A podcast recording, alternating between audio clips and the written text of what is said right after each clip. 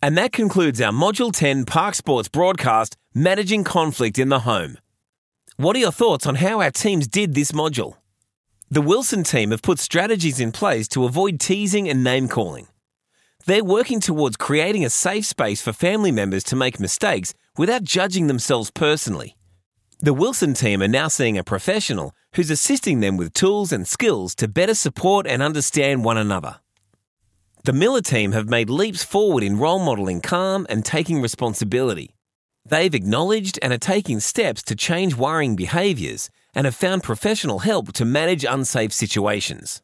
The Fox Agostini team are striving for individual calm during time pressured situations to avoid resorting to yelling and personal attacks. They're also taking steps to ensure that any conflict between partners is respectful and doesn't involve their child. And the Wong team have made impressive ground identifying underlying issues in ongoing conflicts. They've demonstrated respectful communication and are finding ways to manage conflict fairly.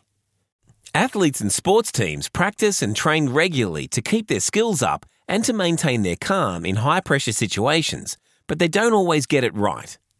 In family situations, we're not always going to get this stuff right either.